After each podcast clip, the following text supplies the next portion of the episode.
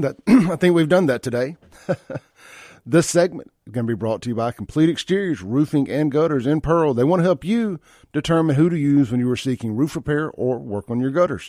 You need to choose a qualified, certified company that has a brick and mortar building and is locally owned. How about a company that's been in business for longer than two years and also offers a warranty? Complete Exteriors has a 4.9 Google review and has been in business for over 16 years. They're located right there in Pearl on Highway 80 right up there on top of the hill between Airport Road and uh and Cross Gates there, right across from the old Big Ten. It's Rick's Pro Truck now. They're right there. Can't miss them. Stop by, check out the showroom, visit with them. Good folks. My friend Miss Christy Kendall works over there. She good. She's good people, along with the whole staff. Tell them I sent you. Complete Exteriors, quality without compromise. When you need someone you can trust, contact Complete Exteriors Roofing and Gutters at CompleteExteriorsMS.com. All right, man, we've got a caller that's been on hold on the Mac Haik of Flowood phone line through the break there. Hey, caller, you're on there. Well, I guess they didn't survive the uh, the break. But uh, let's see, man. I got this queued up here. This is about Jackson's. Uh, Richards Disposal decided to hold a press conference yesterday, and that is the company. The city decided to buckle. By the way, the city council buckled and voted to pay Richards Disposal the uh, the four million plus dollars. But I mean, they did the work, even though they shouldn't have without a contract. They did the work, and uh, they are finally being paid after Jackson got bent over a barrel and forced to pay or not have garbage. I mean, it, if you listen to the show Friday, you know we were about to have to have rollback dumpsters parked all over the place. I'm telling you, it would have been a great time to have been in the rollback dumpster business. So I'm sitting around the house yesterday and I noticed that a I get the little breaking live live notification update from WLBT that the owner of Richards Disposal was having a press conference. I was like, this is kind of weird, but I'll I'll peep in and see what's going on. You know, and they had one. They had another local pastor. These pat local pastors in Jackson can't seem to stay out of city business. They just can't seem to do it and that's one of the ones that run. It wasn't uh, a picket; it was one of the other ones that runs with that inner circle of Chokwe. And, you know, which Chokwe was a big part of this. Just that's a big puzzle. He says, eighty-five Jackson is eighty-five percent black. It's only right that we got somebody black picking up our garbage, a black-owned company picking up our garbage. Man, this is what I'm talking about. If Mayor Pearl or Mayor Brandon or Madison or anywhere else said we're a majority white city it's only right that whoever's white, uh, the company that picks up our garbage is white owned, heads would explode off the tops of their shoulders. That's my point. You know, there's there's this double standard when it comes to all this stuff that just is mind boggling to me. But I'm gonna play this. This is from WLBT. Hold on, let me cut the dang. I got wound up.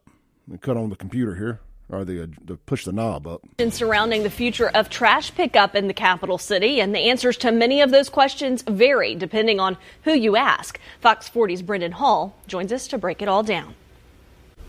Well, Courtney Ann, we should find out what trash collection in Jackson will look like for the short term in just a few days, but the long term situation is still very much in the air. It's now been over six months since Richards Disposal has picked up trash in the capital city without payment. Still, the company's CEO says 70 of his employees live in the city of Jackson, and he has no regrets about bringing the firm over from New Orleans. I didn't have any then, I don't have any now. Nevertheless, the lack of payment led Richards to sue the city. And just days ago, the city council and the firm agreed to a settlement in that suit. We are glad that we got this temporary settlement, but it's not over with and people need to understand that this is just a, a lull in the storm and it's going to be litigation is going to be continuing probably. As part of this settlement, the council agreed to pay Richards nearly $5 million for its work so far and also agreed to keep the firm on at least until the Mississippi Supreme Court rules in a separate lawsuit regarding the mayor's veto powers. While the company is considering this most recent development a victory, Ward 3 Jackson City Councilman Kenneth Stokes says not so fast. That's because the council still has to vote on the settlement to make things official. A majority of the council might vote to pay them through claims. Kenneth Stokes going to stay with no. I've been no in the beginning, I'm gonna be no in the end. If the auditor decides he's gonna make council members pay back, Kenneth Stokes ain't paying back a quarter. Cause I'm voting no. Stokes maintains his stance that Richards doesn't deserve payment because its current contract was never approved by the council. All business people understand you got to have a contract. That's basic business 101. Stokes' comments today come after Council President Ashby Foote described Friday's settlement agreement as a victory for the citizens of Jackson. The council is expected to take this issue up on Tuesday. Brennan? I agree with Stokes. Stokes been making a lot of sense lately, y'all. I don't know if it's you know. Look, I hear Stokes is a really intelligent individual. That Some of the stuff he plays on TV is playing playing up to stuff. Stokes been making a lot of sense. He's he makes more sense than just about anybody else on that city council to me because he just says it. He cuts through it, whether you like it or not. He's going to tell you what he thinks. I disagree with a whole whole lot of what Stokes says, but he's been right more than he's been wrong concerning anything to do with this mayor's antics. And uh, we stand with we stand with Stokes. but to my point about this Jackson stuff, here you got a press conference with a guy that didn't have a garbage contract, but the mayor and the city council or the mayor screwed up with waste management. They're no longer no longer in it. You got somebody picking up garbage that isn't contracted to, and now we just got bent over a barrel and forced to pay him nearly $5 million. It don't make sense. It doesn't. I mean, that's like, the, why do we keep finding new and creative ways to mess up things that weren't broken? And that's what this, uh, that's what this administration does. They keep finding new and creative ways to say, all right, what have we not messed up yet? Uh, the, we got the water, check that that was like number one. They had to get that off. They messed the water up. Check. Now the garbage. How can we get our hands in on some of that garbage money? You know, I don't think there's I don't think they're intentionally messing it up by design, but they're figuring out a way to make to make themselves rich off of it, and it's messing it up in the process. Let's take a call here on the Mac Haik Flowood phone line. Hey, caller, you're on there. All right. So my question is, if the contract was up four or five months ago, why are we just now worried about paying somebody who did work for four or five months without a contract? Shouldn't we be kind of upset that they went six months without some sort of plan to pick up the trash? Yeah. I mean, they, they were they picked up this trash for six months without a contract, and they was tied up in court. They still ain't got the decision from the Supreme Court on if the mayor can veto the the city council's vote, which of course he can't. The mayor well, can't override the city council. Well, I understand that, but what I'm saying is this happened six months ago. Means they had a year, I'm assuming it's a year's contract, coming up to the six month mark to go, oh crap, we don't have anybody to pick up the trash. And then, like, this is like been a, a problem a long time ago. Well, and it's still not resolved. Well, initially, one of the one of the head set asides, um, his name eludes me, um, had started a garbage company, and they tried to get get all the business to him.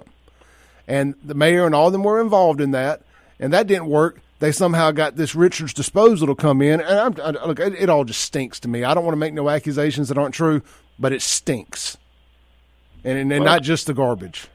It's not just the garbage; it's everything.